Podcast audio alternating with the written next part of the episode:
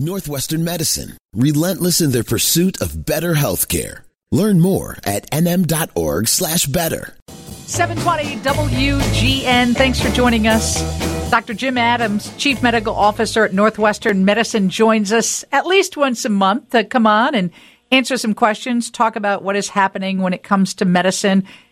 Up to this point, it seemed to be always about COVID, Dr. Adams, but things have certainly changed. I'm sure you've read about what happened in Nashville today. A 28 year old transgender woman killed six people, three children, three adults at a school that she attended, and according to some reports, doesn't live far from that school. It's unusual for a woman, transgender woman, to commit a crime like this. Is there any commonalities when you look at these stories as a doctor, as a you know person in medicine? Can you ever tie together anything that leads people to do this type of crime? So it's a it's an important area of research because it, traditional mental illness does not really explain it. If you look, these people don't have mental illness diagnosis the way we think of it. But the one the one observation that I would make is that homicide and suicide are two ends of the same coin. So there's lots of self hatred and um, expression of, of self hatred in these shootings. So uh, some people commit suicide, some people take it out on others as homicide.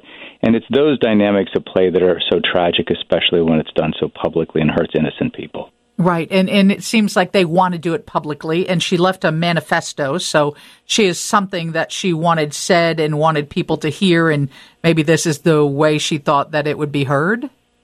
It, that, and that's true. So people that have high antisocial personalities, sociopathy, narcissism, they want to kill other people, um, but it will will take it out very, very publicly.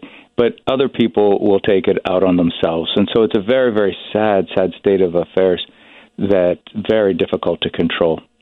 Hmm, it is. It's just tragic. Okay, on to other things that people are talking about. Ozempic seems to be in the news every single day. One of the many diabetic drugs that are now being used as a weight loss drug and being prescribed, making it hard for people who are fighting diabetes to actually get their drugs or pay the price that they're they're now you know being asked to pay.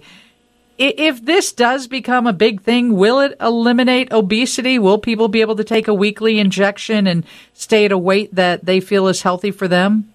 No, I don't think it's going to be that easy. I, I think in the short term, for people who have diabetes and and severe health problems because of weight, it is enormously beneficial, and people should continue to take it because the blood sugars do improve, the weight does come off. But other people are not are, that take it to lose weight. Sure, they lose weight, but over the long run, the body composition can change. What's happening to muscle mass? and then getting off the drug is very, very hard or impossible if people don't make lifestyle changes, the exercise, the maintaining healthy eating habits. So many people have, the majority of people, 75%, will regain weight after coming off it. But taking very expensive injections for life, it's just not going to be healthy in the long run. So uh, it's it's fine in the short run. It's really not good in the long run. And for obesity, the manufacturer says it is not indicated it has to be prescribed off label for treatment of obesity. It's indicated for diabetes.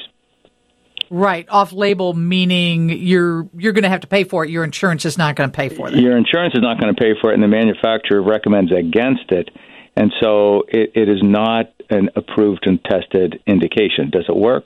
Sure, but the benefits. Um, it's better. To, it's better to get the the it's hard. Get the discipline along with Ozempic. Do not count on Ozempic as the long term solution. Dr. Jim Adams is with us, Chief Medical Officer at Northwestern Medicine. Somebody sent in a question and said, Is there any real benefit to cryotherapy? They say cold causes your blood to move toward your core and cleans toxins. So, I, it, it, interestingly, the, the cryotherapy may have a little bit of benefit at the margins. It, it does cause the cells to freeze and and and contract and die. It's it it, it does burn some calories. So short term, done safe in a well monitored setting. I have nothing against cryotherapy. Again, is it a miracle? No, but it's one of those little supplements that's not certainly not harmful for those who are so inclined. Is it going to change a life? No, but it might be okay. But yeah, it, it, certainly gets you going for the day, doesn't it? Yeah, exactly. exactly. Wakes you up. A 72 year old sent a text in and said, had COVID in July, booster in October, COVID again in December, plan on going to London in May. Should I get another booster? Oh, goodness. So there's, um, so the, the, um, do, if they have health conditions, probably no harm in getting another booster uh, to keep the immunity high because everybody's immunity wanes at different rates. This person sounds like they've had a lot of COVID, probably has a lot of immunity, low likelihood of severe complications. But if we want antibodies to be high, you're going to need a booster uh, to make sure that you just don't get a little bit sick from it. So I think that that depends on a discussion with a doctor, but probably not harmful to, to consider it. Okay. Dr. Jim Adams, Chief Medical Officer at Northwestern Medicine, is with us. He's got another question from Dawn, who's on the phone line, and we'll talk quickly about the CDC saying that these cases of an invasive group of strep infections are on the rise. But first, Mary's got to check on weather and traffic.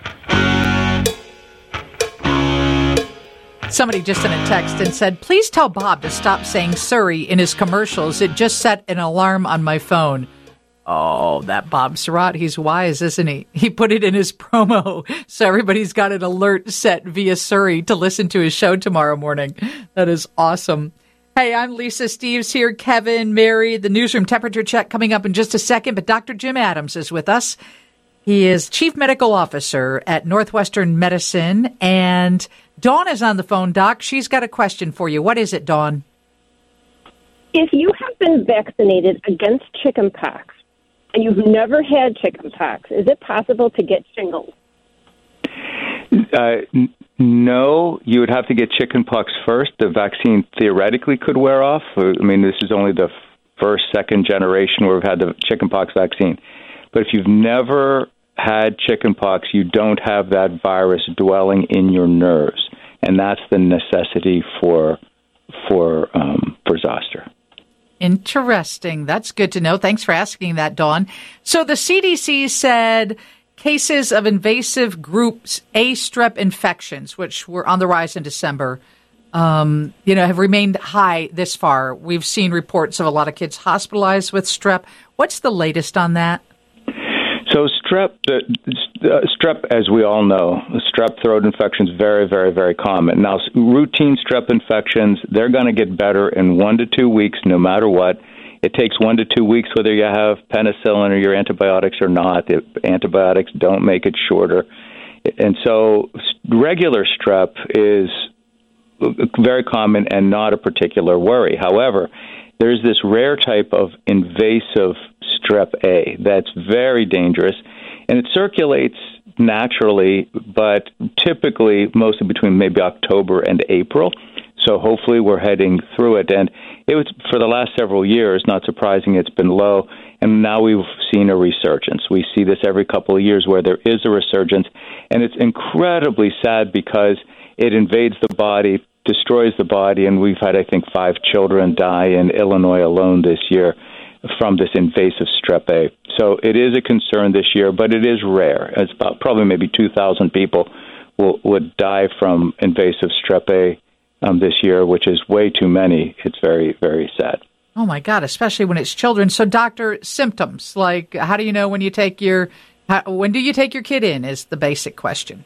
Yeah, so I think there there's a point, and every parent knows trust the gut instinct, and if the if the child is hurting more than you would expect them to hurt. If they're complaining of pain. If the fever is not easy to control, if they're not eating, if they're tired and lethargic, if the misery is more than you would expect, if they're just laying around, just take them to be seen. It, this is it, it's nothing to mess with. It's nothing to worry about. But these these the pain, the fever, the misery uh, is pretty severe, and it can happen pretty quickly, unfortunately. And so parents feel terrible, but there's not often nothing they could have done because it can progress pretty quickly. All right. Thank you so much for joining us. Thank you. Dr. Jim Adams, Chief Medical Officer at Northwestern Medicine.